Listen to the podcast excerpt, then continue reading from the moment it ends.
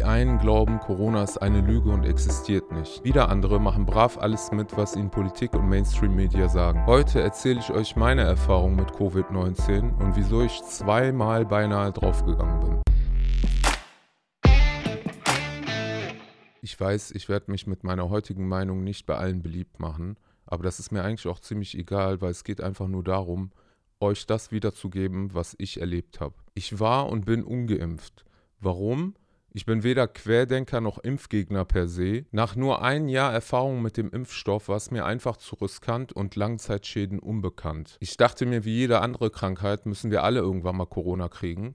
Und da ich mich jung und fit gefühlt habe, habe ich es einfach drauf ankommen lassen. Im November 2021 war es dann soweit. Mein Sohn hat sich in der Schule angesteckt und hat uns natürlich zu Hause alle mit infiziert. Meine Frau und ich hatten circa drei Tage lang leichtes Fieber, Halsschmerzen, Husten, Schüttelfrost, so die üblichen Grippesymptome.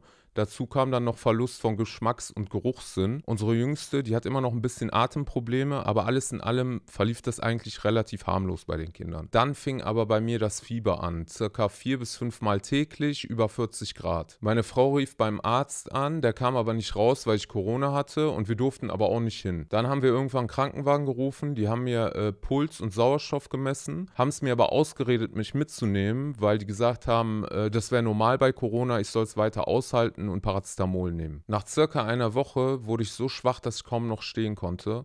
Und von meinen 82 Kilo wog ich nur noch 75 Kilo. Ich wurde ganz grau im Gesicht und konnte kaum noch atmen. Meine Frau, die hat dann Terror gemacht und hat es endlich geschafft, dass der Krankenwagen mich mitnimmt. Und durch Zufallsprinzip bin ich in St. Josephs Krankenhaus in Hilden gelandet, weil da gerade ein Bett frei war. Da durfte ich dann erstmal ein paar Stunden warten. Als dann der Arzt kam, guckte er mich an, meinte, was willst du überhaupt hier? Du hast Corona, geh wieder nach Hause. Aber ich bestand drauf, dass der mich untersucht, weil ich immer schwieriger Luft bekam. Dann hat er mir Blut abgenommen, hat mir eine Kochsalzlösung gegeben, damit mein Kreislauf stabilisiert wird und hat äh, ein Röntgenbild von meiner Brust gemacht. Auf dem Röntgenbild hat er dann Flecken auf der Lunge entdeckt und äh, hat eine Lungenentzündung diagnostiziert, hat mir Antibiotika gegeben und mich wieder nach Hause geschickt. Nach circa drei Tagen war zum Glück das Fieber weg, aber sonst ging es mir noch nicht so gut und dann habe ich nochmal mit dem telefoniert und er meinte, komm wieder zurück ins Krankenhaus. Jetzt war der Chefarzt da, der ließ mir nochmal Blut abnehmen und hat nochmal ein Röntgenbild gemacht. Dann sagte der, es sieht übel aus, die Lunge ist total vernarbt und die Entzündung ist auch schlimmer geworden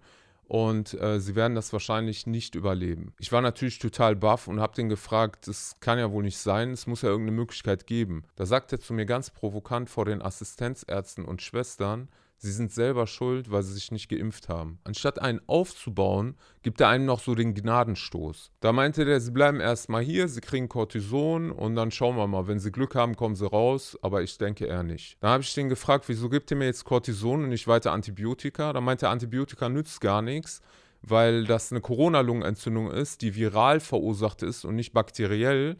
Also ist das quasi nutzlos. Dann habe ich den gefragt, warum habt ihr mir das nicht direkt gegeben? Ich habe die Lungenentzündung schon seit über einer Woche und als ich dann endlich hier war, gibt ihr mir das falsche Medikament. Dazu konnte er natürlich nichts sagen. Ich habe mir einfach nur gedacht, was für Wichser, Alter. Als ob ich jetzt hier abkratze. Aber ich muss sagen, die nächsten Tage habe ich mich dann wirklich viel schlechter gefühlt, bis ich irgendwann nicht mehr konnte. Und dann ist mein Körper irgendwann in so eine Art Autopilot-Modus gegangen. Ich konnte nicht mehr vom Bett aufstehen. Ich habe Sauerstoff bekommen und ich habe mit dem Leben abgeschlossen und mich schon wirklich aufs Jenseits vorbereitet. Dazu kam dann noch die Schocknachricht. Mein Schwiegervater, der ebenfalls zur gleichen Zeit ins Krankenhaus musste, ist dort verstorben. Ich war machtlos, wütend und traurig und meine Gefühle lagen blank. Drei bis viermal in der Nacht habe ich mich komplett nass geschwitzt. Meine ganzen Klamotten, das Bett, das war richtig pitschenass und kalt.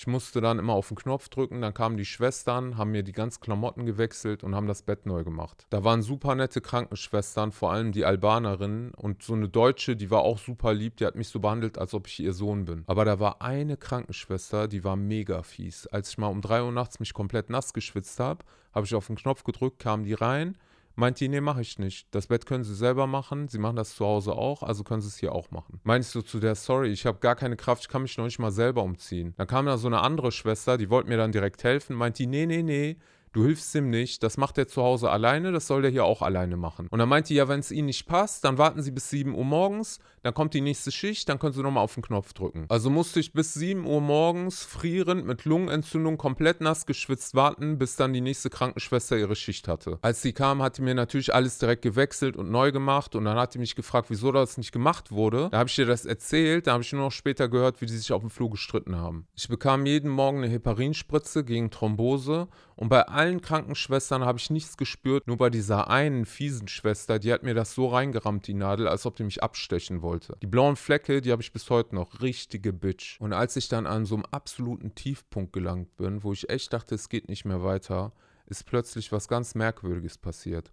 Auf einmal habe ich wieder Hoffnung bekommen, auf einmal kam wieder der Lebenswille, auf einmal habe ich wieder Kraft bekommen, ich konnte wieder was essen, ich konnte wieder alleine auf Toilette gehen, ich konnte mich wieder bewegen. Und dann habe ich auf mein Handy geguckt, dann wurde ich bombardiert von Nachrichten, von Freunden, Familie, Social Media. Das war einfach unglaublich und hat mir dann noch mehr Mut gegeben. Ich fing an zu meditieren, mehr zu essen, aber es tat noch alles weh. Das Ding ist, die haben mir von Anfang an in den rechten Arm so eine Nadel mit einem Schlauch, also so einen Zugang gelegt, damit die mir Blut abnehmen können und Medikamente verabreichen können. Das Problem war aber, nach drei, vier Tagen wurde die Nadel in der Vene schon krumm und schief und das hat wehgetan wie Sau. Als morgens der Arzt kam, Blut abzunehmen, nahm der den linken Arm. Meine ich so zu dem, warum nimmst du nicht den rechten Arm? Meinte er, das sieht nicht mehr gut aus. Ja, meine ich, ja, dann zieh das doch raus. Meinte er, nee, das darf ich nicht. Meine ich, aber das tut weh, dann fixier den neu. Dann habe ich die Krankenschwestern gefragt, ob die mir das ziehen. Die wollten alle nicht. Irgendwann war aber eine nette dabei, habe ich gesagt, auf meine Verantwortung. Und dann hat die mir die Nadel endlich rausgezogen. Die nächsten Tage ging es mir schon so ein bisschen besser. Ich konnte dann schon im Zimmer so ein bisschen rumlaufen, aber es war ein Corona-Zimmer.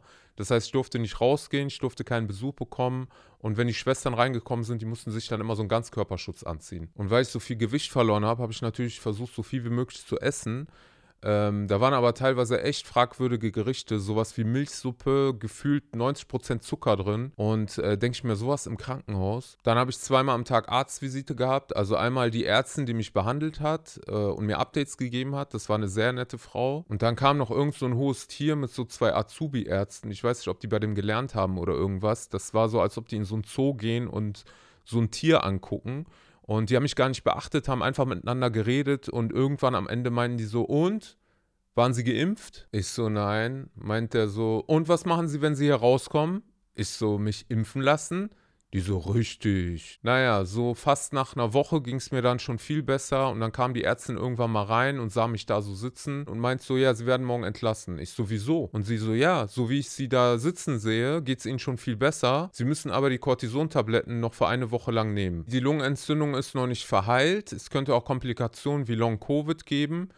Und ich dachte so, meint die das jetzt ernst? Weil ich habe mich nur überhaupt gar nicht wohl gefühlt. Zu Hause angekommen war die Stimmung von Trauer um meinen Schwiegervater und Corona-Chaos erfüllt. Keiner konnte aus dem Haus gehen. Äh, meine Mutter und mein Bruder haben uns Hühnersuppe vorbeigebracht und für uns eingekauft. Also es war alles noch sehr bedrückend. Von der Atmung und dem Wohlbefinden ging es mir schon ein bisschen besser, aber mein rechter Arm, da wo die Nadel war von dem Zugang, der fing an richtig weh zu tun. Irgendwann habe ich so einen roten Streifen hochbekommen bis zum Bizeps. Das hat sich so angefühlt, als ob eine heiße Nadel durch den Arm geht. Und äh, ich habe erstmal gedacht, das wäre vielleicht eine Blutvergiftung. Zum Arzt konnte ich nicht, weil ich noch Corona hatte. Und äh, nach Hilden wollte ich nicht, weil ich mich da nicht wohl gefühlt habe. Dann habe ich bei verschiedenen Krankenhäusern angerufen, habe gefragt, ob ich da hin kann. Und dann haben die mir alle gesagt, nein, du musst wieder nach Hilden, weil das muss da weitergemacht werden, wo die das verbockt haben. Und dann hat der Arzt drauf geguckt und meint so, ja, das ist eine Thrombophlebitis, also die Vene ist entzündet. Und wie passiert das, wenn entweder Bakterien reinkommen oder aber die Nadel von dem Zugang schon schief war, was sie ja auch war, und äh, die Innenwand der Vene verletzt hat. Ich war so sauer. Wie oft habe ich denen gesagt, sie sollen das Scheißding rausziehen? Und als er dann gesagt hat, gehen Sie einfach nach Hause und nehmen Sie Schmerzmittel, habe ich die Hoffnung komplett an die Kompetenz der Ärzte aufgegeben. Da habe ich gesagt, Sie machen bitte noch ein Blutbild, weil ich noch eine bakterielle Infektion ausschließen möchte. Ich habe mich echt gefühlt, als ob ich der Arzt bin. Am nächsten Tag habe ich mich dann auf Corona testen lassen, da war ich endlich negativ und da konnte ich mich endlich frei bewegen und vor allen Dingen zu meinem Hausarzt gehen. Als ich meine Hausärztin den Arm gezeigt hat, hat sie gesagt, ja, das sind äh, Blutgerinnsel, die die Vene verstopfen und ich muss jetzt den Arm verbinden, eine Salbe drauf bekommen und für circa einen Monat lang Heparinspritzen bekommen, also damit die die Gerinnsel auflösen. Und dann hat sie mich gefragt, wo die Schmerzen denn jetzt sind. Da habe ich gesagt, ja, zuerst waren die so am Bizeps, aber jetzt sind die schon über die Schulter gewandert. Da meint die sofort ins Krankenhaus. Ich so, ach du Scheiße, nicht schon wieder ins Krankenhaus, die machen sowieso nichts. Und die meinte, doch, das muss unbedingt behandelt werden. Wenn das in die Lunge geht, dann wird es richtig gefährlich. Die meinte so, ich mache ihnen einen roten Zettel fertig, da schreibe ich ihnen genau drauf, was die machen müssen und das müssen die dann machen. Am Tag der Beerdigung meines Schwiegervaters muss ich also zurück ins verdammte Krankenhaus und konnte noch nicht mal Abschied nehmen. Als ich da war, war da wieder der Arzt, der versucht hat, mir den Gnadenstoß zu geben, als ich die Lungenentzündung hatte. Da habe ich denen den Zettel gegeben, habe ich ihm alles gesagt, was die Ärztin gesagt hat. Meinte er, sie brauchen mich nicht belehren, ich weiß selber, was zu tun ist. Der meinte, das ist eine Thrombophilie Phlebitis und keine Thrombose und deswegen kriegen sie auch keine Blutverdünnung. Dann hat der Ultraschall gemacht, guckst so drauf und meinst so, ja, ich sehe das, ist nicht so schlimm. Ich so, das geht aber hoch bis in die Schulter, ne? Meint er, nee, nee, nee, ich sehe das doch. Meine ich so, Sie haben doch jetzt den Ultraschall in die Hand, gehen Sie doch einfach ein bisschen weiter hoch, dann sehen Sie das doch. Als ich dann drauf bestand, hat er es dann doch gemacht und meint dann so, oh, das geht wohl doch bis oben. Aber Heparinspritzen wollte er trotzdem nicht geben. Die Behandlung sah dann so aus, dass ich Salbe drauf bekam, der Arm sollte verbunden werden und eine Woche ich Antibiotika nehmen. Jeden Tag sollte ich also zurück ins Krankenhaus nach Hilden kommen, damit die mir den Arm neu verbinden. Und zusätzlich habe ich aber dann noch so ein Druckgefühl in der Brust bekommen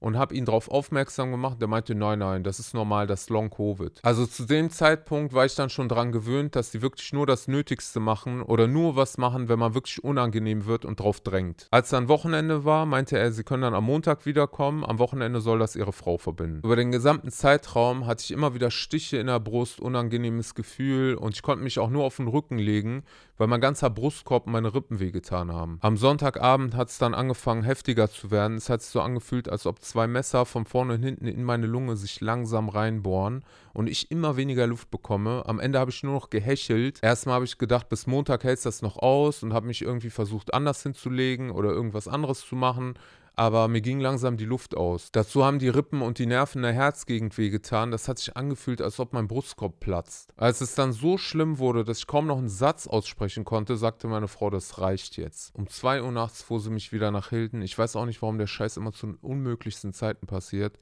Aber ich habe die ganze Zeit gedacht, ich kratze ab. Als dann endlich der Arzt kam, das war diesmal ein sehr netter Arzt, wollte er mir schon wieder einen Zugang legen. Meine ich so auf gar keinen Fall. Mein rechter Arm ist immer noch Baustelle. Wenn Sie Blut abnehmen wollen, nehmen Sie Blut ab, aber da kommt kein Zugang rein. Da war der mit mir am Diskutieren, weil das ja Routine ist. Sobald man ins Krankenhaus kommt, muss man Zugang kriegen. Da habe ich mir einfach nur gedacht, das könnt ihr nicht eigenständig denken. Jedenfalls hat er mir dann Blut abgenommen und mich dann wieder zum Röntgen geschickt. Das war das dritte Mal diese Woche. Da meinte der, Sie müssen jetzt warten, bis das Ergebnis kommt. Das hieß für mich, soll da übernachten. Als ich dann im Zimmer ankam, haben die mir direkt eine Heparinspritze gegeben. Dann ging es schon so ein bisschen besser, aber ich konnte die ganze Nacht nicht schlafen. Nach ein paar Stunden kam dann der Physiotherapeut und der Ober Oberarzt. Der Physiotherapeut hat so alles abgecheckt, Wirbelsäule, Rippen und so weiter. Hätte sein können, dass eine Rippe gebrochen war. Der konnte aber nichts finden und der Oberarzt meint, das Röntgenbild sieht auch besser aus als letztes Mal. Also wollten die mich entlassen. Ich meinte so, das kann nicht sein. Ich habe gestern gedacht, ich sterbe. Ich habe so lange mit dem diskutiert, bis der irgendwann gesagt hat, okay, wir machen noch ein CT von der Lunge. Ich so, alles klar. Also die Leute von euch, die das nicht kennen, man kommt in so eine Röhre, in meinem Fall war das jetzt so ein Ring, der macht dann Bilder von der Lunge und damit man die dann auch sehen kann, kriegt man ein Kontrastmittel in die Vene verabreicht, was so leicht radioaktiv ist. Dann bekommt man so Anweisungen wie Luft anhalten, weiteratmen und als dann das Kontrastmittel reinkam, da sollte ich dann äh, leicht atmen, beziehungsweise leicht einatmen weil wenn ich das zu doll mache, dann würde das Kontrastmittel wieder aus der Lunge gequetscht. Ihr müsst euch das vorstellen wie in so einem Vampirfilm, wenn man irgendwas so in die Ader reinkriegt und das kriegt dann so langsam bis zum Kopf hoch. Der Kopf wird dann so richtig heiß und diese Hitze, die schießt dann wie so eine Welle durch den ganzen Körper runter und kommt dann aus dem Arsch raus. Und der Hammer war, da waren so zwei Mitarbeiterinnen, die eine super nett hat alles erklärt, was da abgeht und so und die andere so, darf ich sie fragen, ob sie geimpft waren? Ich so, nein meinte, ja, da möchte ich gar nicht mehr mit Ihnen reden. Bitte reden Sie auch nicht mehr mit mir. Jedenfalls, als ich dann wieder im Zimmer war, dann kam der Arzt natürlich nicht, aber da habe ich schon abends die zweite Heparinspritze bekommen. Ich war natürlich super aufgeregt, weil ich wusste jetzt nicht, ist das jetzt was harmloses, habe ich überreagiert oder ist es voll was Schlimmes? Ja, und am nächsten Tag kam dann der Arzt und hat mir dann mitgeteilt, dass ich beidseitig eine Lungenembolie habe. Das war natürlich erstmal ein Schock und vor allen Dingen war ich sauer, weil ich genau wusste, dass das durch die Venenentzündung kam. Da hat mich ja mein Arzt vorgewarnt. Andererseits wusste ich auch, dass es durchs Krankenhaus verursacht wurde. Die Ärztin meinte so, nein, nein, das kommt auch von Corona. Aber mir hat der Hausarzt, der Lungenfacharzt, der Kardiologe und der Gefäßmediziner bestätigt, dass es einen Ursprung geben muss, also in Form von einer Thrombose entweder in den Beinen oder in dem Arm und das hatte ich ja im Arm und der Wichser von Arzt wollte das ja nicht behandeln die ganze Zeit. Ich sollte dann ab jetzt Xarelto nehmen, das ist eine blutverdünnende bzw. blutgerinnungshemmende Tablette, zweimal täglich 15 Milligramm für drei Wochen und nach den drei Wochen einmal täglich 20 Milligramm für sechs Monate. Und dann hofft man, dass diese Blutgerinnsel aus den äh, Arterien der Lunge sich auflösen. Übrigens war ich diesmal nicht alleine auf dem Zimmer, da kam irgendwann ein 84-jähriger Mann dazu. Der hatte einen Unfall und war anfangs so ein bisschen verwirrt und hatte Angst. Aber dann habe ich den beruhigt, dem geholfen und den so wieder aufgebaut. Und der Mann, der nahm jeden Tag mit dem Abendessen seine Tabletten ein. Dann kam plötzlich diese fiese Krankenschwester rein, ihr erinnert euch, und die wollte dem nochmal diese Tabletten geben. Die hatte die in der Hand gehabt. Wir so, der hat die gerade genommen, vor einer halben Stunde. Und ich habe das ja auch gesehen. Die hat uns gar nicht angeguckt, zieht dem den Mund auf, schmeißt in die Tabletten rein und schüttet das Wasser noch hinterher und dem lief das ganze Wasser runter. Und dann macht die sich auch noch über den lustig, meint, ja, süßer Opi. Meine ich so, ist das okay, wenn er die doppelte Dosis kriegt? Nicht, dass es dem schadet? Meint die, nö, nö. Ich konnte einfach nicht glauben, wie herabwürdigend und abgestumpft diese Frau war. Mir ist schon klar, dass das ein schwieriger Job ist, aber wenn man darauf nicht klarkommt, sollte man was anderes arbeiten und nicht auf hilflose Menschen losgelassen werden. Ich habe die natürlich gemeldet und auch den Angehörigen von dem Mann alles erzählt, aber einfach nur assi, diese Frau. Ich sollte dann noch ein paar Tage zur Kontrolle da bleiben und als ich dann entlassen werden sollte, da kam dann der Oberarzt und meinte so, Sie können jetzt raus, Sie können Ihr Leben leben, Sie können Sport machen, äh, laufen, joggen, alles gar kein Thema. Ich dachte natürlich, der labert scheiße, weil ich konnte gerade mal aufstehen, mich hinsetzen, so die Basics machen. Heute bin ich in Behandlung bei mehreren Ärzten, Kardiologe, Gefäßmediziner und Lungenfacharzt zur Kontrolle, Dermatologe wegen Ausschlag vom Cortison und auch Frauenarzt, weil ich Knoten in der Brust bekommen habe. Also als erstes an die Leute, die es nicht glauben wollen, Corona existiert, Leute. Ich bin zwar kein Experte, aber meiner Meinung nach ist es auch keinen natürlichen Ursprungs. Die ganzen Symptome und wie sich das angefühlt hat, war einfach strange. Das kann natürlich von Person zu Person variieren. Leider sind die Menschen heutzutage in zwei ideologische Lager gespalten. Kaum einer denkt noch selbst. Die Menschen, die die ganzen Verschwörungstheorien verbreiten, ohne sie auf Richtigkeit zu prüfen, sind meiner Meinung nach nicht besser als die Menschen, die die Mainstream-Medien verfolgen und alles schön brav mitmachen. Das Zweite ist, bei uns in Deutschland läuft gerade etwas mächtig schief. Es gibt viel zu wenig medizinisches Personal und teilweise sind die Menschen gar nicht für den Job geeignet. Der Beruf des Arztes ist meiner Meinung nach der heiligste Beruf, den es geben sollte. Du heilst ein menschliches Leben. Wenn ich nicht hartnäckig wäre und immer darauf bestanden hätte, dass die mich behandeln, dann wäre ich heute nicht mehr hier. Corona war bei mir zwar der Auslöser, aber das Problem war ja, dass ich mit einer Lungenentzündung über eine Woche nicht behandelt wurde. Und danach gab es eine Kettenreaktion durch die Fehler der Ärzte, wodurch die Venenentzündung entstanden ist und schlussendlich auch die Lungenembolie. Deutschland ist leider nicht mehr dasselbe und es muss unbedingt was geschehen. Werde ich mich jetzt impfen lassen? Ich weiß es noch nicht. Ich finde, es sollte eine persönliche Entscheidung bleiben und jeder Einzelne sollte das mit seinem Arzt abklären. Jeder Mensch hat einen anderen gesundheitlichen Zustand und ich fände es falsch hier zu sagen, lasst euch impfen oder lasst euch nicht impfen. Auch Geimpfte und Geboosterte sind nicht immun gegen schwere Verläufe. Ich bin jetzt zweimal dem Tod entkommen. Mache ich jemanden verantwortlich? Klar waren das Wichser, aber andererseits sind auch sie nur Opfer des Systems. Die Dankbarkeit am Leben zu sein und meine Familie und Freunde wiedersehen zu können, das war in dieser Zeit für mich am wichtigsten. Materielle Dinge, Geld und so weiter ist alles unwichtig, wenn du deine Gesundheit nicht hast. Ich wünsche mir, dass ich diese Bescheidenheit niemals verliere und danke meinem Schöpfer und allen, die mich aufgebaut haben. Auch bei den Ärzten und Krankenschwestern, die mir geholfen haben, bedanke ich mich von ganzem Herzen. Es war eine schreckliche Zeit, die meine Familie und mich komplett aus dem Leben geschmissen hat und ich hoffe, dass ihr so etwas nie erleben müsst. Ich liebe euch.